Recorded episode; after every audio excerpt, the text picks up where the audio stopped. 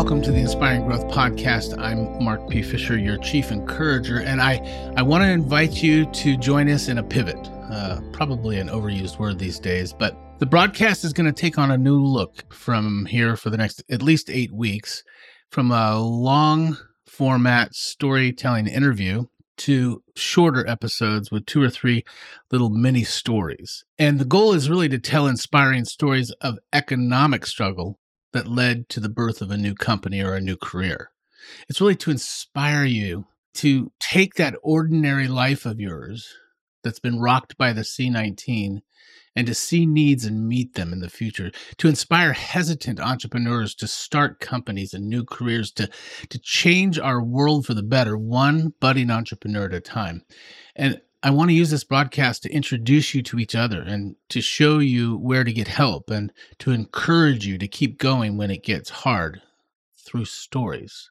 So today, we begin a new era with the Inspiring Growth podcast in its third season. I've invited my longtime friend, comedian, and author Amber Amberly Neese to join me in sharing inspiring stories of economic struggle that led to the birth of a new career or company.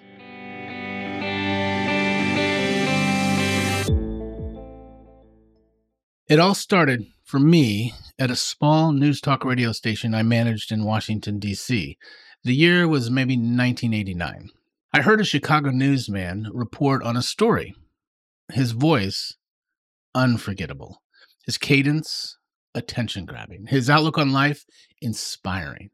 And then I was invited to hear him speak in person. I heard Mr. Aurandt address a room of media types and advertising executives, and this is how he started his speech with these three unforgettable words I love advertisers. In a world full of Bad news, he said. Advertisers promise you a better life. More hair, whiter teeth, clearer skin, peace of mind. This man captured me. I had paid attention, of course, first because of my role as the sales manager. It was to convince businesses to advertise on our radio station, but it was his presence, his optimism that turned me into a bit of a fanboy, honestly. For Mr. Aurandt, any day was a good day even if those days started at the ungodly hour of 3:30 in the morning when his alarm went off and he awoke in his West Chicago suburban home. His routine never varied. Brushed his teeth, showered, shaved, got dressed, ate oatmeal, got in the car, drove downtown. It all took sort of a well organized 45 minutes or so. Now, what set him apart in a lot of ways was his routine, but also he dressed very formally for a radio guy where no one saw him. In shirt, coat and tie, as if going to work as the president of a bank was his look, and in sharp contrast to the very informal and sometimes just sloppy mannered common dress for most radio performers. It's all about discipline, Mr. Aurandt would say. I could go to work in my pajamas, but long ago I got some advice from the man who engineered for his friend Billy Graham a radio show, and his friend said that one has to be prepared in all ways for the show. If you don't do that in every area, you'll lose your edge. And Mr. Aurandt's news shows, they were heard twice weekdays and once on Saturday on some 1,100 radio stations across the country and another 400 armed force radio network stations around the world. In addition, for more than 50 years and 36,500 broadcasts, Mr. Aurandt was heard by millions. That's right. 36,500 episodes of his unique storytelling that ended with this kind of all American catchphrase Good day. You see, although born as Paul H. Aurandt, we came to know and love him by his middle name, Paul Harvey. And now you know the rest of the story. Hello, Americans. I'm Paul Harvey. You know what the news is. In a minute, you're going to hear the rest of the story. I sure hope you enjoyed that. I did, just putting it together, because it was Paul Harvey that inspired me to pivot our Inspiring Growth podcast. And it's in that spirit we hope to bring you inspiring stories of growth in the weeks and months ahead. Let's just pause for a minute so I can introduce you to a really very inspiring man who's known struggle himself as well as, well, a near death experience. His story is one of seeing needs and meeting them, and his name is Brian Tome. Sound familiar, Inspiring Growth listeners? Yep. Brian was the guest on the Inspiring Growth podcast where he shared his story of jumping off a uh, river gorge 900 feet when his parachute malfunctioned. And he tells that story on one of our previous podcasts. You might want to go back and listen to that. Well, Brian has a fascinating company that helps people in distress. It's called Red Truck Investments, and I just love what they do. It's it's named after a 1951 GMC farm truck that Brian bought and restored to new life. Kind of like what he does with Red Truck Investments. He buys houses, often houses that are a little run down and need a little TLC, sometimes homes that are in distress. And then he and his team breathe new life into that home, after which they either sell the new beauty or they rent it one of Brian's clients, the family of an elderly widow who had to go into a nursing home, had a long time family home that they didn't want anymore. So they called Red Truck Investments. Not only did Brian and Red Truck buy the house quickly at a fair price, but after it was beautifully renovated, Red Truck leased it to this grateful healthcare worker who now calls her home a sanctuary. Hey, listen, if you have a house you need to sell quickly, start a conversation with Brian Tome on his cell phone at 302 383 8136 or go to redtruckinvestments.com. That's 302 383 8136 or redtruckinvestments.com. Helping distressed homeowners sell their home quickly at a fair price. Now, let's jump back in and hear from our comedian, author, co host, Amberly Neese.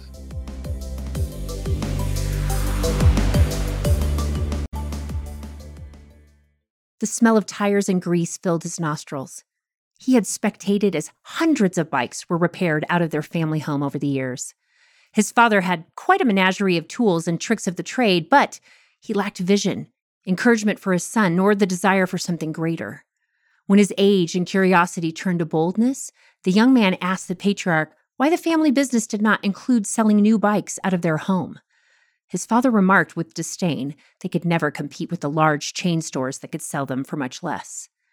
Those words echoed in the young man's head as he left his childhood home and served as a cryptographer in World War II. He spent his days deciphering cryptic messages for his country and his nights dreaming of owning his own business. When he returned home after four years of service, however, with limited funding and no college education, he decided, with the aid of his uncle, to start selling baby furniture out of the same Washington, D.C. bike shop he had grown to resent as a child. The showroom, once a bicycle hospital, became the maternity ward for the soldiers' entrepreneurial dreams. Quickly, the furniture business took off, despite limited seed money, high inflation, and economic uncertainty. Many servicemen were returning home from the war, and the young entrepreneur seized the opportunity to capitalize and strategize on the inevitable baby boom to follow. He doubled down and began to include baby toys as part of his burgeoning company. His risk paid off. He quickly gained the trust of these young families. The business quickly grew to include children's toys as well. With determination and the vision his father had lacked, he grew this toy and furniture business into a giant empire and became the largest chain store of toys in American history, Toys R Us. Charles Lazarus created, despite the economic tumult of his time, what many call one of the first examples of big box retail and became that which his father deemed impossible.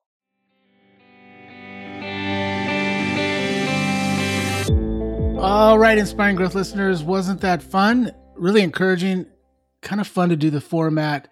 Amberly, thank you so much for jumping in to co-host, to find, write, and help me produce this new way we're doing the podcast. So thank you very much. So here, here's my question for you. What were your takeaways from the Paul Harvey story? What were the lessons you learned?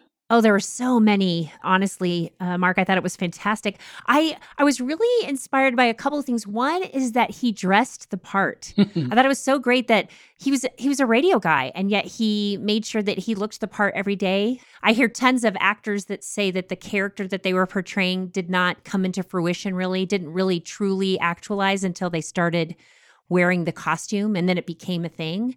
And I guess for so many of us who have spent much of this pandemic in our yoga pants, I think it's exciting that we would be challenged to look the part and really um, begin to dress as we know um, we've been called to to do. That's so. I think that that's exciting. The other thing is, I loved the fact that he loves advertisers. Mm. I mean, like, what broadcaster loves advertisers? Mhm. Uh, I mean, only those who see potential in all the connections as partnerships. Uh, I think that he saw that advertisers were part of um, what he could bring to the table. And because of that, they responded in kind. And I think that that's part of what made Paul Harvey just so amazing. And so for me, I just think, what partnerships do I have right now that I could leverage, that I Mm. could um, not only serve them well, but partner with them um, in an exciting way? So I loved it. I was so glad to hear about Paul Harvey. Thank you so much for sharing that. Yeah, well, let me tell you about his advertisers. His advertisers loved him when he spoke, when he when he endorsed a product, and many of them, like Bankers Life and Casualty, was a client for 30 years. I mean, they broke the record for ra- Wow. radio longevity. So these folks knew that when Paul Harvey spoke of them, he was part storyteller, part salesman, uh, but he didn't compromise being a journalist, which was Oh, was so good. Wow. As yeah, and since we're in the business of storytelling, Mark, really with inspiring growth, what a what a cool thing to say that he understood that that importance of partnership and man, what a challenge. I love it. Yeah, good lessons. All right, good, good observations. All right. So, Charles Lazarus. Had you heard of Charles Lazarus before um before never, my piece? never, never, never. Dad joke alert. Uh, but he did rise to my alertness. Oh gosh. Bi- Hmm. hashtag Bible joke. So Hmm. good. So so good. I know, but what a what a cool name. I love when people are aptly, you know, Yeah. aptly named. But yes, Yep. Charles Lazarus. Love that story. What were your takeaways from his narrative? I had, I had like five takeaways. I'm so, Wowza. I'm so glad you found that story. Uh, I think the first one is that he asked good questions. Mm. You know, he jumped in there. He was asking his dad questions. He realized that was a problem. Uh, so that was, you know, the questions revealed some things that he had to he had to ponder. Second thing is that when you have a, a business idea, especially during the pandemic and trying to figure out life afterwards, sometimes you need to think about it for a while while you're doing your other job. Ooh. He, he went off to war, right? Yep. But it, it was in the back of his mind. It was this operating system that was going on. So I really feel like sometimes those are the the ideas that germinate into, and then grow, but they've been in the ground for a while. So I thought yeah. that was good. I, another thing, another observation was that money follows vision. He sought partners who could see his vision and help, like with funding. You know, he he didn't go to his dad; he went to like an uncle or something yeah, he did. Absolutely. but he, he cast this vision. What if we did this and did this? And money followed to help him get it started. I never saw anything in all my research about the uncle after that, after that um, one particular thing. And yet, what a challenge to all of us to be the uncle for somebody else, somebody Yeah. with a vision that we could come alongside. So good. What else? Two more. My father used to say this to me, and I felt it inside this story, and that was don't go into business, grow into business. Ooh. Right? His dad started something, he jumped in that space, he grew it into a whole new thing. I wonder how hard it was for his dad to move stuff Mm. over while his Mm. son took over the, the storefront. You know, he had to move his bike stuff, Ugh. knowing his son's stuff was surpassing. Ooh, that's good. Yeah, let's make up that dialogue. Uh, hey, dad, can I have a little bit more space? Yeah. like the prime real estate in the very front of the store. Yeah, it's like, that Yeah. idea is never going to work. Yeah. Get out of my space. What's interesting is that when he came home from the war, he wanted to go to college uh, right away. And his dad said, You're 25, you're too old. Mm. Isn't that crazy? Oh, what people can say things into our lives that. Oh, Mm. Absolutely. Okay, last observation. Um, don't try to create waves of demand. Find the waves like baby boomers, like they Mm. he, he saw that there was going to be, and then put your surfboard in front of the wave. Oh, yes. Oh, that's so good. Good. Well, we're obviously in a in a place in our history that right now we're in the the, the thick of it. But this mm-hmm. could be wonderfully fertile ground for some great ideas and some great leveraging, um, just like our two examples did today. So that is good stuff. Thank you so much, Amberly, and and Inspiring Growth listeners, thank you for joining us for this new uh, episodic version of our podcast. We want to inspire you with stories from economic struggle that have led to the birth of companies or careers, and maybe that's going to be you. I want to thank our sponsor, Red Truck Investments. If you're looking to sell a house in distress and you want a good price and sell it fast, go to redtruckinvestments.com and ask for my friend Brian. Hey, folks, uh, if you'd like to interact and tell us what you're learning from these stories, please go to our Facebook page or our Facebook group, Inspiring Growth Podcast. Jump in, join the conversation, let us know what you're thinking. And also, if you know of some stories that we could tell that would inspire others to get going and get started or keep moving through it, do the same on our new Facebook page, Inspiring Growth Podcast. That would be awesome. Hey, thanks Dylan Garvin for producing this podcast and for the good folks over at Prescott who opened up their church studios for Amberly. And folks, I just want to say thank you for being a part of the Inspiring Growth podcast. Go tell your friends, share this with your friends, rate it, review it, whatever it takes.